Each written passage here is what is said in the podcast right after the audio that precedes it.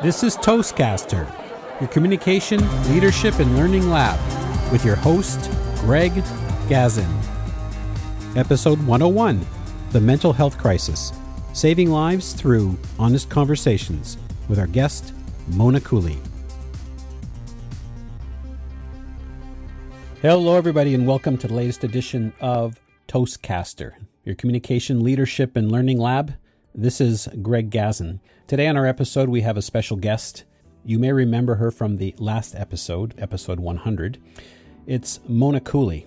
Mona is a family support advocate and founder of Cool Family Solutions. She coaches families to have honest conversations about challenges and difficult situations, whether it be on the subject of mental health, addictions, or other struggles. Mona is also a Toastmaster, a past district governor. On our last episode, we really talked about podcasts and, and where the podcast came from and where it's going in the future. But on this episode today, we want to talk about something a little more serious. We want to talk about the subject of mental health. Now, Mona Cooley knows firsthand all about these issues. She's a subject matter expert on it, she's a coach, and her family has also had some challenges dealing with mental health. We probably all know someone, perhaps it's in our family, maybe it's a friend, maybe it's a colleague, or just someone we know of, or maybe someone that we heard of in the news who's suffering. We just turn on the news today and we hear, of course, about President Trump, we hear about natural disasters, but we're hearing more and more and more about mental health issues and serious issues that people are having every time we turn on the news. We're hearing about anxiety, we're hearing about depression. Look what's happening to Demi Lovato. Folks, people are dying by suicide. Kate Spade, Anthony Bourdain, Zombie Boy, for those of you who might not be aware of who he is, that's Rick Genest. He was a muse for Lady Gaga. And even now, they've just discovered that Erin Moran, who was Joanie on Happy Days, died by suicide. So, Mona, first of all, welcome to the show, but really tell us what's going on out there. What's going on out there is lots of people are struggling. We're getting calls of people saying, I don't know what to do. I'm frustrated with how to help my loved one. They either have a mental illness or addiction, or they're just juggling to even have conversation and they're in conflict all the time. That is very tiring and lots of energy taken from people, and it's hard. And the thing is, they don't know what to do. Now, maybe what they've done, and I've heard this many times, is, well, I've tried everything. Well, have we tried everything? That's the thing is you do the best with the tools that you have. And that's one of the reasons for this conversation, Greg, is there is tools. There is ways to have the hope that people are looking for. But we need to start having conversations.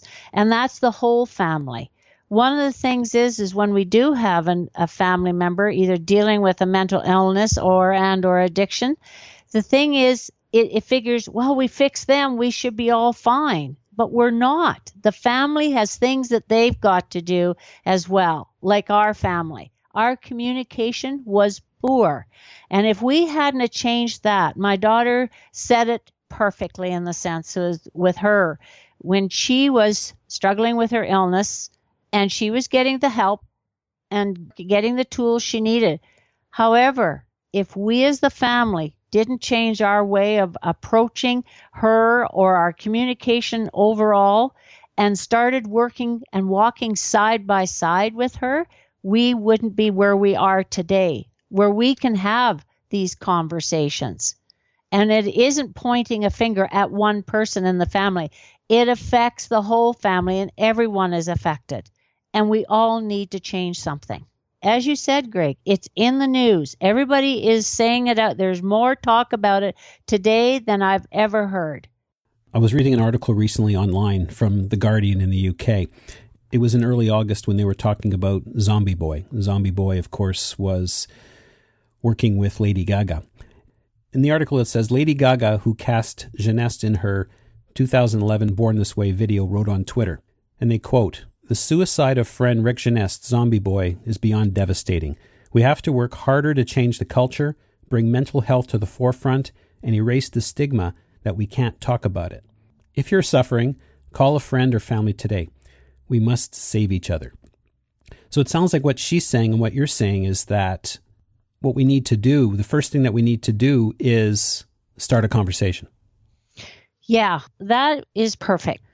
Because what's important is to have that conversation. Lots of times, what happens, we may be struggling inside, or we have troubles expressing what we're really feeling, or nobody else will understand. So they just, you just hibernate or isolate yourself.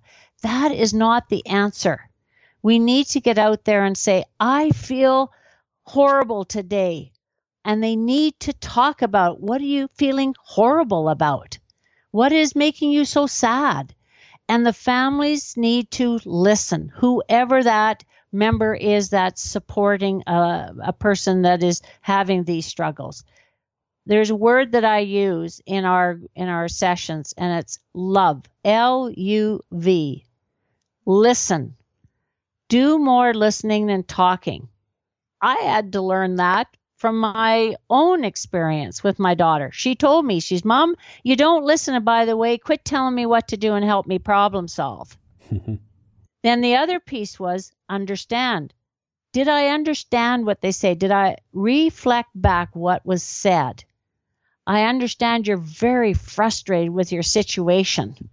Yes, that's I am frustrated. Can you tell me more about what you're frustrated about? You're using their words frustrated or what horrible or whatever word they use. Now they feel like somebody's taking the time to listen. But then there's a validation, and this is the other piece is validating. You know, I saw you working very hard at your studies and things were going really well and you were managing and coping, but then something changed. Is there something that maybe did change? I know you can do well and you're progressing well. Is there something there? And tie in those type of conversations, you being curious. But these things don't happen overnight. They start probably years before they actually occur. I mean, the people that we made reference to earlier on, they're all adults. But yet, before we got onto the call here, you were telling me that you're getting calls from families that are actually calling you about challenges with young kids, very young kids. Yes, I am. Anywhere from eight years up to 12 years old. And those are the struggles, the anxiety and depression. And it, it was in the our papers here in the Herald and Carol, Calgary. There was lots of information about how the anxiety and depression and all of this is coming up. What's happening with these kids and what needs to be done. And what happens is a lot of these stresses keep piling up and piling up, and families try to do something and it doesn't work, and everybody gets frustrated and nobody's listening. So, consequently, the ripple effects right through the whole family, and then we're not all talking. Then we all shut down because it, it goes nowhere except into conflict. So we need to start having these conversations with the family and just taking the time. They need your time to hear and have them understood. You know, I'm still keying in on the young kids. You say 8 to 12. I know so many adults that can't express themselves. How can an 8-year-old express him his or herself? I mean, their their brains are not really fully developed. I mean, yes, kids seem to be smarter today at at 8 or 9 than they were maybe when when I was growing up but still they're they just they don't have that experience. How can they express themselves? That's hard because adults find it hard to express their feelings and sometimes they don't know what it is but it's being aware.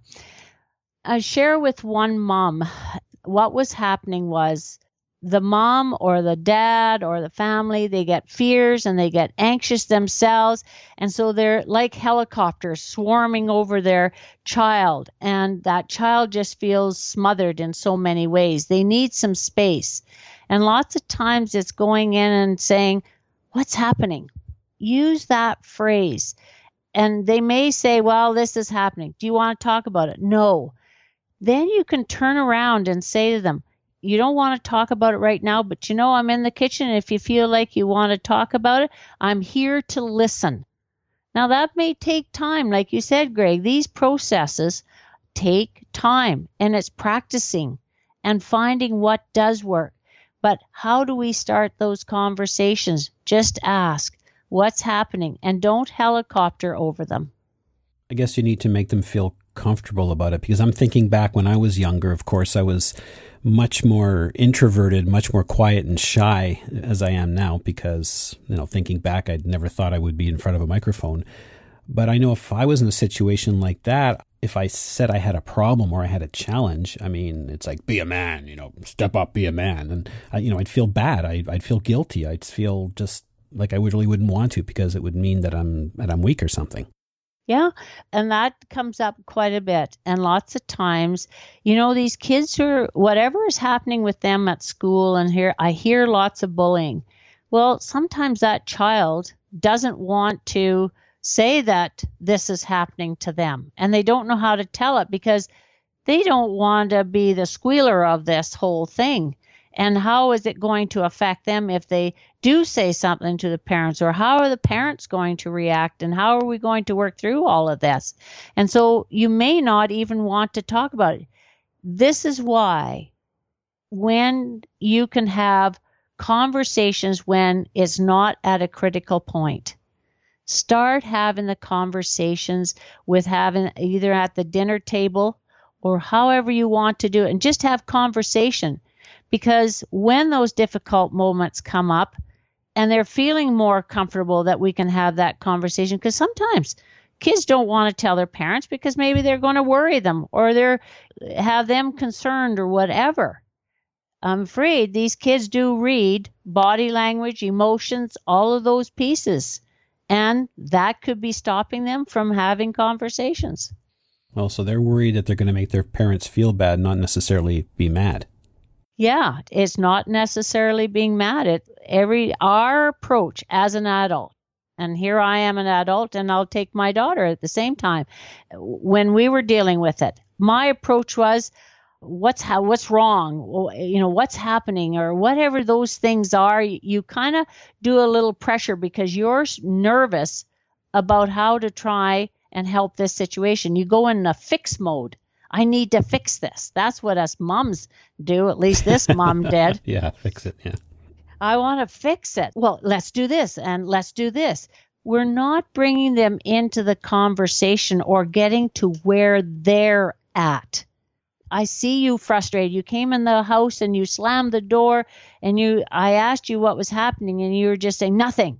And that's what they may say. Well, if you feel like talking about it, I'm out in the kitchen you don't keep pressuring. Well, come on, you got to talk about it. You got to talk about it. No, give them some space. And that's what I mean by space.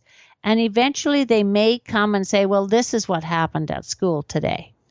Or they might just put it out there very gently, but have at least show you're curious and recognizing what is happening.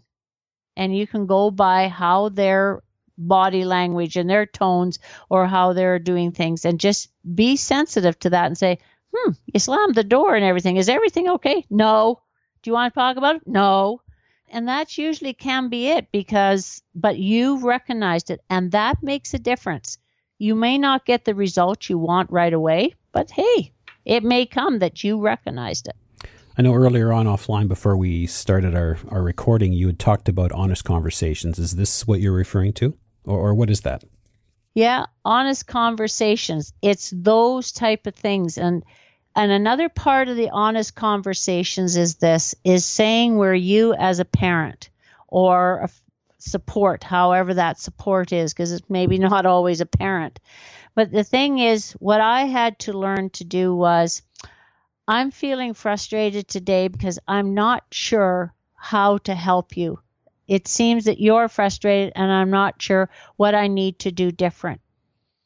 And that's putting it back that you are aware that you're not sure what to do and you're being honest about it because actually they can read you anyway that you're frustrated that you can't figure mm-hmm. this out.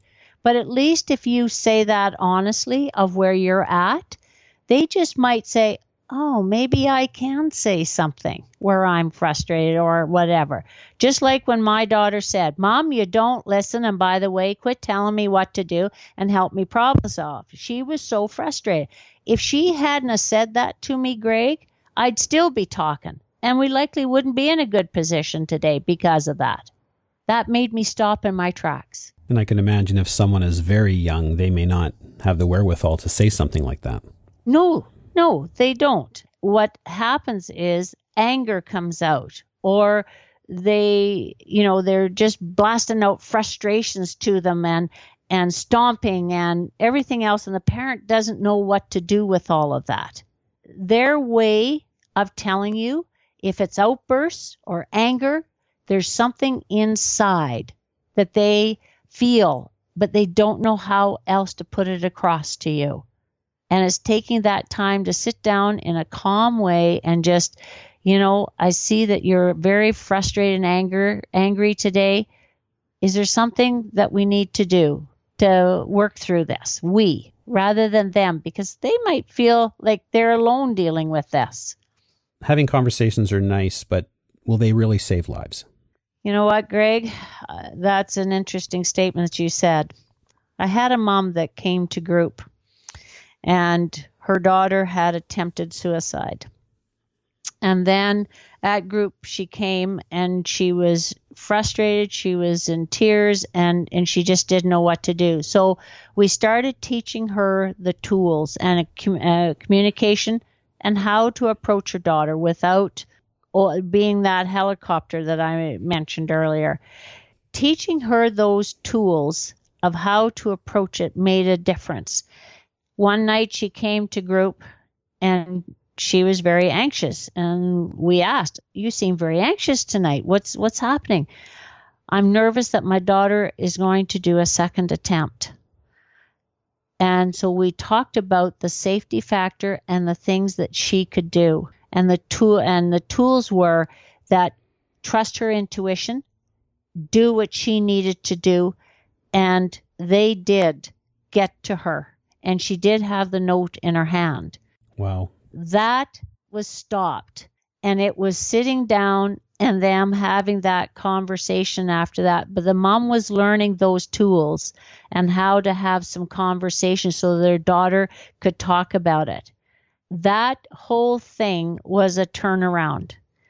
And it was just one step at a time, but it was very, very important.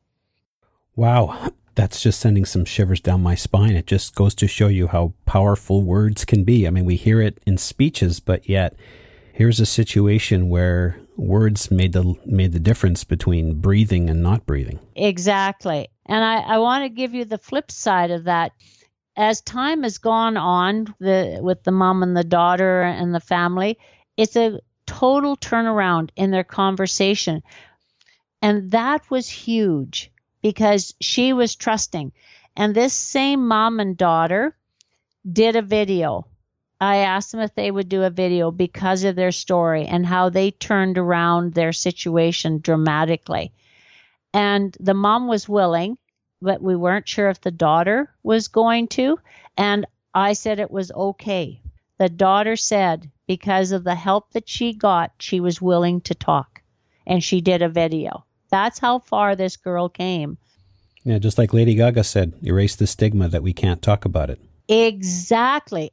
This was a 14 year old that was talking at this time. Wow. Like I said, I was in awe of the daughter and how they shared and what they shared and how they poured out where it all stemmed back and what was happening between them. And the word trust came up that the daughter wasn't trusting the situation that she could have those conversations or even talk or say or whatever.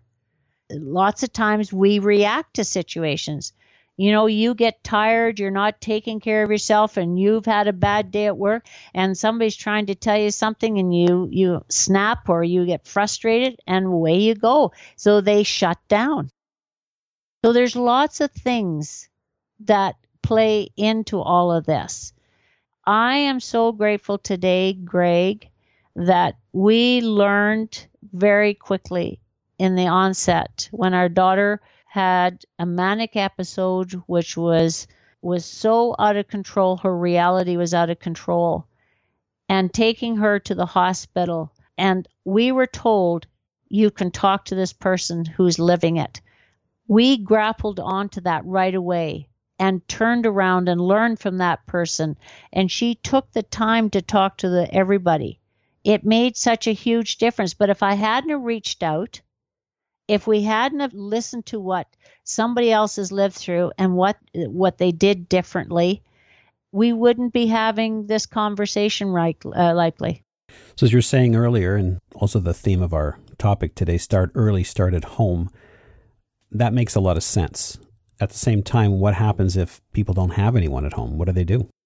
Well, you know, sometimes you have friends. I, I was talking to somebody today and this individual was struggling and, and what they did and I, I usually ask when they're sharing with me because when I share my story, lots of times I get somebody to walk up to me and talk to me because they feel that they can connect. And having that said, lots of times, and this gal said, I reached out to my friend I have a friend that I can go and talk to her about anything and we can have that. And so it's sometimes it's a friend. Maybe it's an extended family member. It can be anybody, but just to have somebody that they can connect to.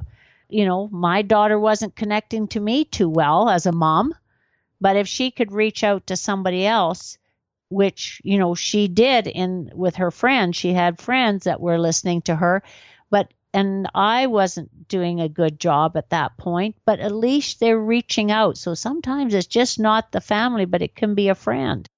So, Mona, as I sit here listening to what you're saying and talking about, you know, reaching out to individuals, reaching out to families, I'm sitting here in front of a microphone and I'm thinking, are we talking face to face conversation?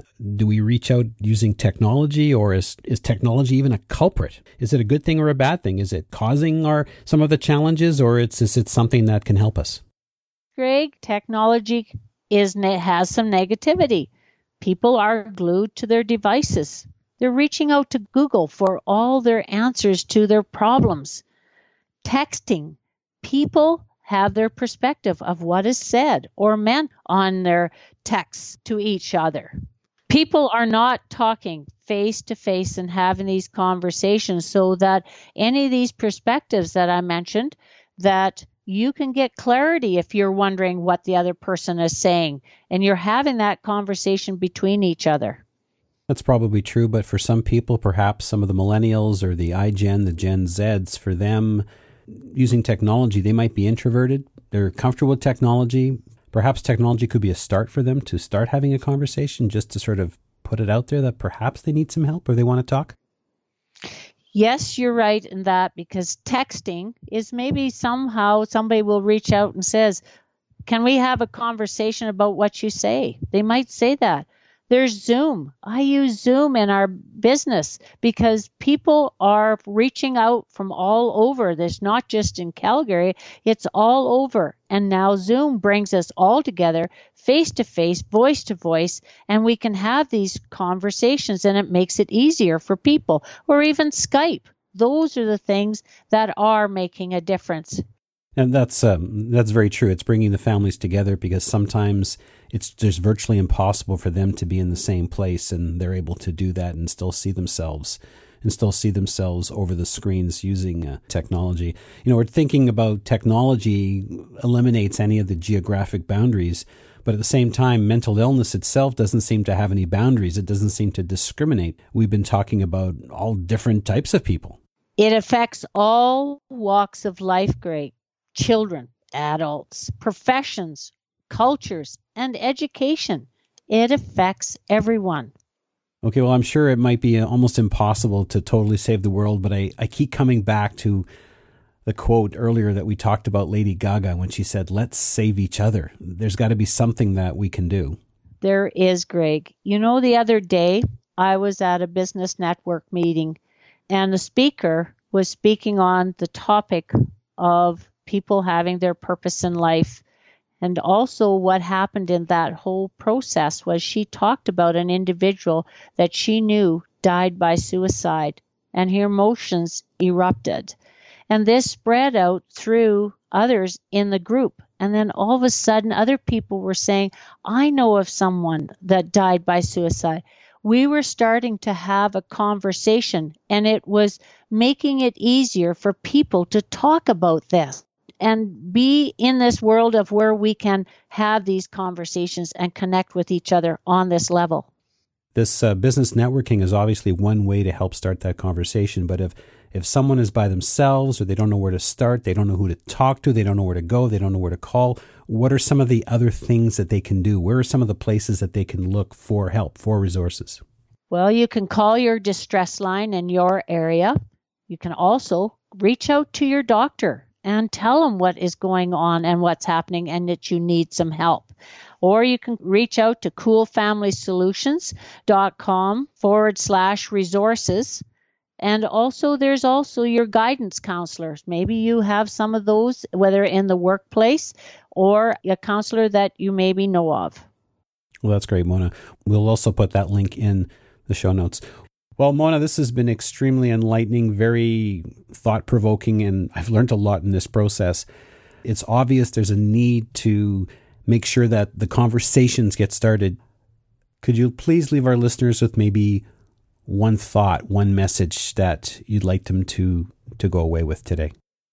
The one tip I want to leave with all of you is the acronym that I mentioned earlier LOVE, L U V listen, understand, and validate. It seems to be universal. It's I was thinking of in the words of John Lennon and Paul McCartney and the Beatles. All you need is love. L O V E. L U V I guess would work even better in this particular case. Yes. Greg, for my 70th birthday, I have a wish. I want people to calm the chaos, stop the suffering, Start sharing and step up and to make a difference. Have an honest and healthy conversations. Please start at home. Start now. You might just save a life. Mona Cooley, it's been an absolute honor. Thank you, Greg. I appreciate this opportunity to have, share and have this conversation that we've had today. It's meant a lot to me. Once again, this is Greg Gazin. We appreciate you tuning in. Now, I'm not sure how you joined us, whether you joined us through directly through Toastcaster.com or iTunes, but either way, you can pick up the podcasts there. If you really enjoyed the podcast, we'd really appreciate if you took a moment to leave us some feedback on iTunes because it really helps with our ratings. Plus, also feel free to drop us a line. Tell us what types of things you're interested in, what your Toastmaster specialty is, or what kinds of things you like to speak about. And perhaps maybe we'll even have you on the show. This is Greg Gazin. Till the next time. This episode was sponsored by Corey Outsmarts the Butterflies, a new book by Greg Gazin, geared to ages 8 to 80. Whether you want to improve your speaking skills or build your confidence, this short read is suitable for all ages. It's available at outsmartingthebutterflies.com.